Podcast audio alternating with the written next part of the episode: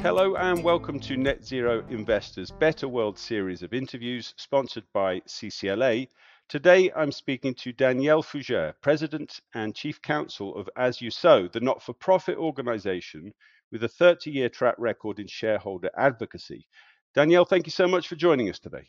Um, my pleasure. It's, it's great to be here with you.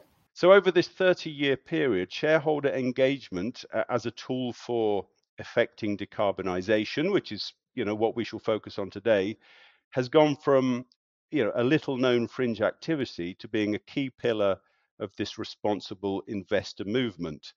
How effective has it been, Danielle? Shareholder work on climate, for instance, has been highly effective. When we started this work in 2013, the concept of climate risk was not really something that any parties were paying attention to. And so we've taken the ability to work with companies through shareholder engagement. And we've, we've moved companies from first just examining climate, climate risk, acknowledging that it occurred, to bringing, for instance, the largest US banks to set net zero targets.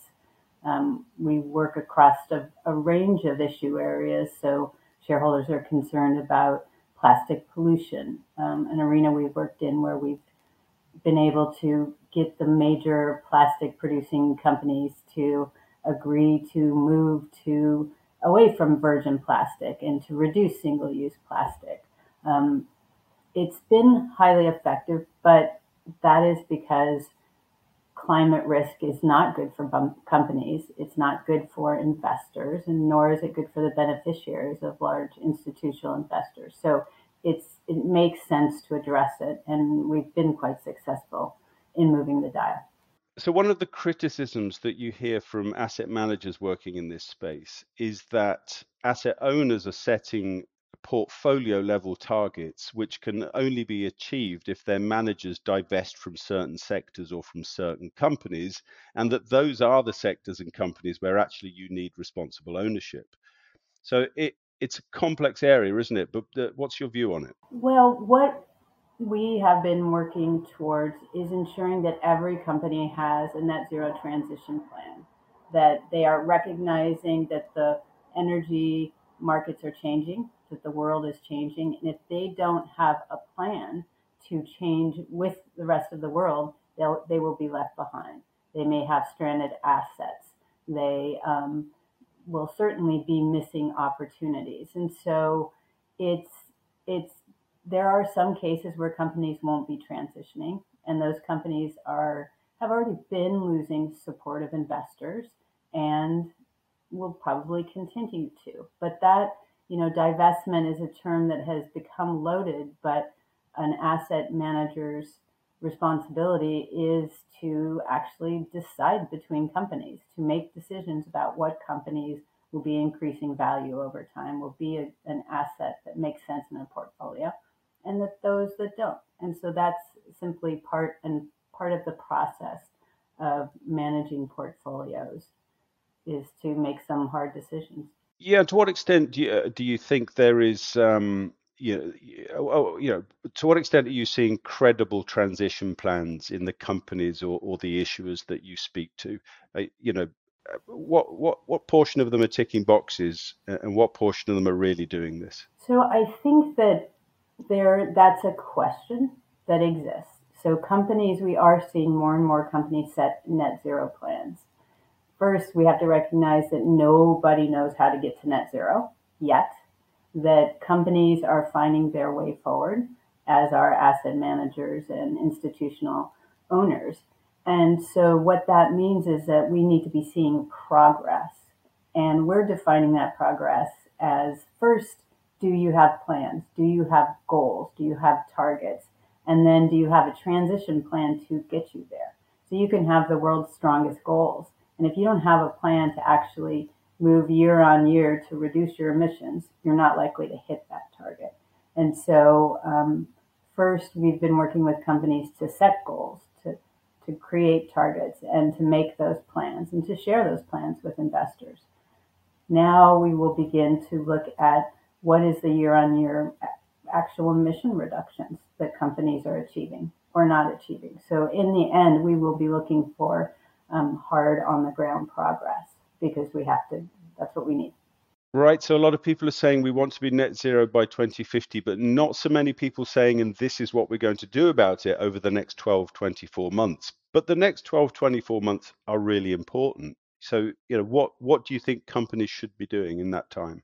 Well, I mean, we are seeing companies already um, do the things that they can do in the short term. So many of the companies that we work with have um, brought in renewable energy, a significant, you know, that's a quick fix they have to find the renewable energy, but that brings your emissions down. So that's a short term action. We're seeing um, companies like Hertz bought 100,000 electric vehicles for its business. So that's a short term um, method of significantly reducing emissions. So we're seeing companies taking those kinds of actions. Now, when we work with GE and Boeing, both of which um, um, GE has set net zero goals through a series of shareholder resolutions that we, and we've been working with them over time. They're actually getting down to the business now of how do you imp- reduce the emissions of the materials that they're using? What are the new processes, the manufacturing processes, the um, sourcing processes? How do you actually drive down uh, emissions over a large supply chain? That means working with your supply chain first understanding where the emissions are coming from, and then finding the processes, the methods by which you'll reduce those emissions. So it isn't always easy. Um, there's some technologies that will take longer than others, but our goal is to get companies on that path. If you have to change the most basic operations, you need to start now and you need to be planning for it and you need to be working with your suppliers. So I guess in some quarters, this conversation, indeed your, your ambition to influence corporate behavior through investor engagement, would be considered woke capitalism. Is that criticism and the movement that underpins it, is that a significant drag on what you're trying to achieve? I think um, the quote woke capitalism anti ESG um, actions that we're seeing are unfortunate. I mean, I would say yes, capitalism is awake to the broad range of risks that exist, especially associated with climate change, as we should be, and we're taking action. Um, what I what I think is that the woke capitalism movement is backwards. It's you know it's interesting that Republicans are trying to change the market, to interfere with the market. The market is saying there are risks that we need to take into account. We're looking at those risks. We're working with companies to reduce those risks. To say or suggest that one cannot look at, at environmental or social risk factors makes no sense at all. Um, I think that this is a purely a political movement. It's very well funded and its intent is to stop progress. And I think that if you look at the money, you're likely to see some of the largest um, fossil fuel companies supporting this movement. Um, it's unfortunate. It probably is on the margins slowing progress, but we don't think that, I mean, there is no way that most companies are going to go backwards. We certainly don't see um, asset managers or institutional investors who have to care about the long term. We don't see um, the likelihood that, that they will go backwards. And I think we just saw a letter come out from BlackRock, which underscored the fact that what they're doing is to address risk, to address climate change. It's necessary. And, you know, in, in essence, making the case for why they are focusing on climate. So it's, we're seeing a lot of stories, a lot of talk, but when you dig down deep, um, I think state of Texas just came out with a, a, a list of companies that were barred. BlackRock was one, the only U.S. company on that list. The, you know, there are five other companies with which the state of Texas is not likely doing business. And I think that that showed the charade that it is because in the end, BlackRock probably has the biggest investments in fossil fuels of any asset manager. So um, I think it gave the lie to what they're doing that this is about politics and that it can be very costly to states that want to look away from the biggest asset managers or banks. Right, right. So the, the BlackRock letter was interesting, wasn't it? Because it was a robust defense, but it was it was a robust defense of their role as a fiduciary manager and as a long-term manager of risk on behalf of their clients. So, you know, to to, to paraphrase, we believe climate risk is a long-term financial risk, and, and therefore we need to manage that as a fiduciary. Now that you know that's uh, that's fine, I suppose, but it's not the same as saying time is running out fast and we need to save the planet. Do you think it's the best we can hope for? BlackRock's actions will speak louder than anything. So it's I agree. Um, we would have liked to have seen more about the climate, but I think that that's stepping away from climate to look at what the the risk, just the fact that there is risk. I mean, this is what the woke capitalism folks are trying to do is to interfere with the ability of asset managers to look at risk.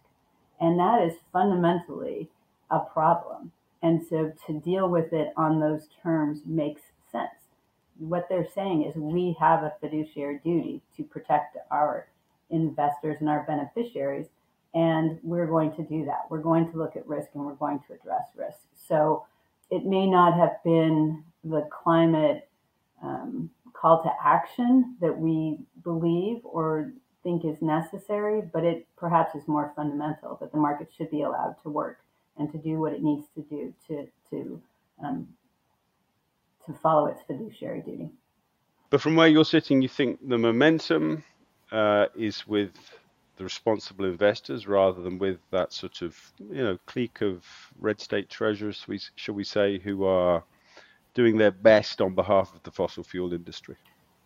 Yes, I, I, I think that the the listing of Texas, um, if you look at it, it shows the the fact that there is no there there in this campaign. That it um, even the states themselves don't want to move away from the responsible asset managers, and that in fact, you can't find any, um, I mean, the vast majority of banks, the vast majority of asset managers are doing what they need to do to reduce risk, to, to take advantage of opportunity.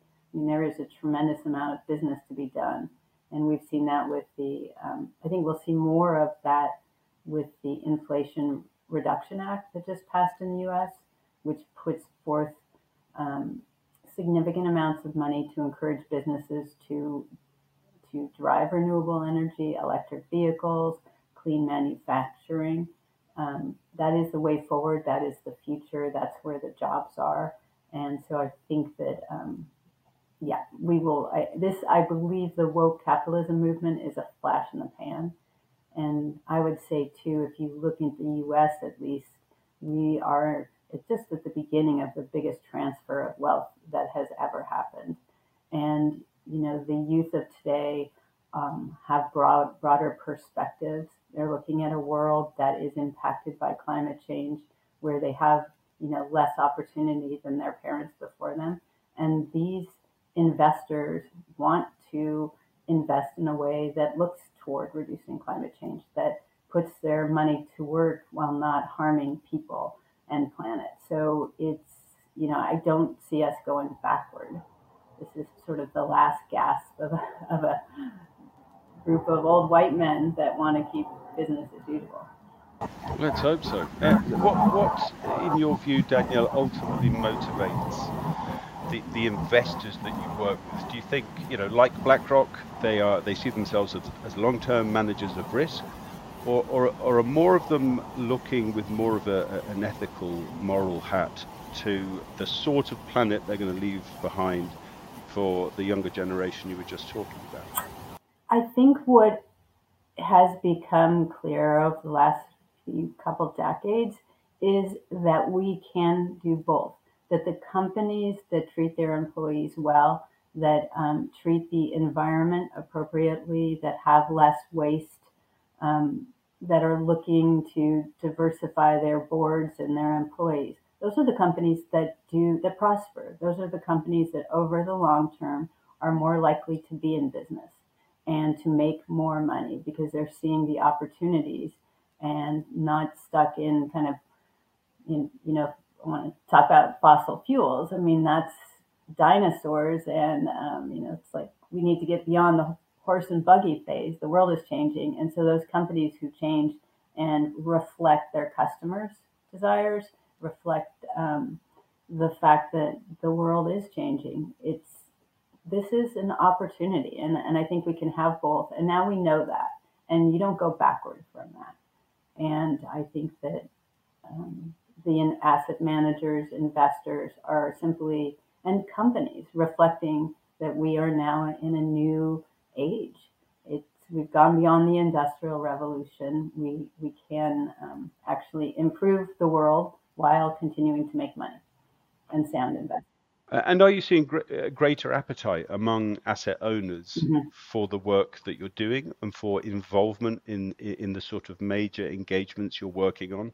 You know, the, are the people who maybe 10 years ago were saying, uh, you know, I don't really have time for this, are they now getting involved? Um, What's what's the appetite look like to you? Well, we, we are seeing the investments in quote ESG increase substantially over time. Um, I think we're still defining what ESG investing means, and ESG can is going to differ depending on who you are. So the way you want to invest will will differ, but um, we're starting to define um, just a different type of, I, I guess I would go back to the business roundtable and it's stakeholder capitalism. That's a change. So that's a recognition that stakeholders matter, that, that we can't simply look to the bottom line. Um, so I think that that, for me, epitomizes the directionality of change and where all of these different actors are, are heading, whether it be business or, or investors. So tell us what's on the horizon for for as you sow. What what who you're talking to next? What resolutions are you hoping to see where, where net zero is concerned in the in the near term? Right. So this year we are um, going back to the banks. They've set their net zero targets. They're measuring their financed emissions. Now is the time for them to come up with a plan, an actual transition plan, and we'd like to see that they have. Um, they're setting in place the means by which they actually can achieve their net zero reductions.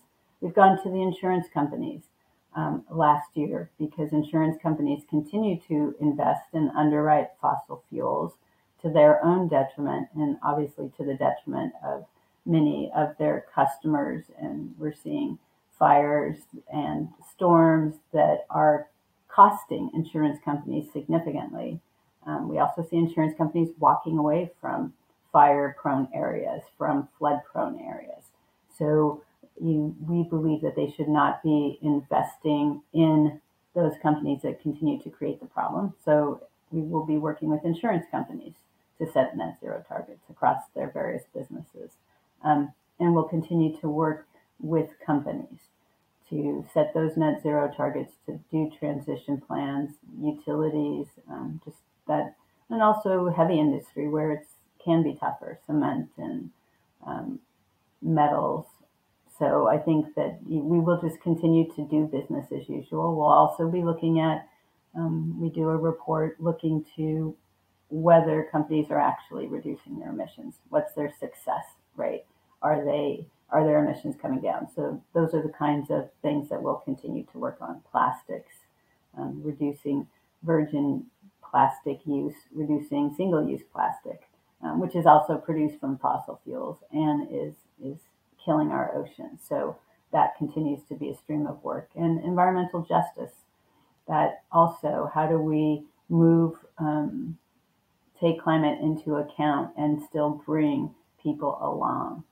So where jobs are no longer, you know, transitioning jobs, making sure that low income communities are part of that transition. So that there's a lot of work to be done in those arenas as well. Thank you so much, Danielle. It's been fascinating to talk to you, and I'd like to thank you and As You Sow on behalf of Net Zero Investor.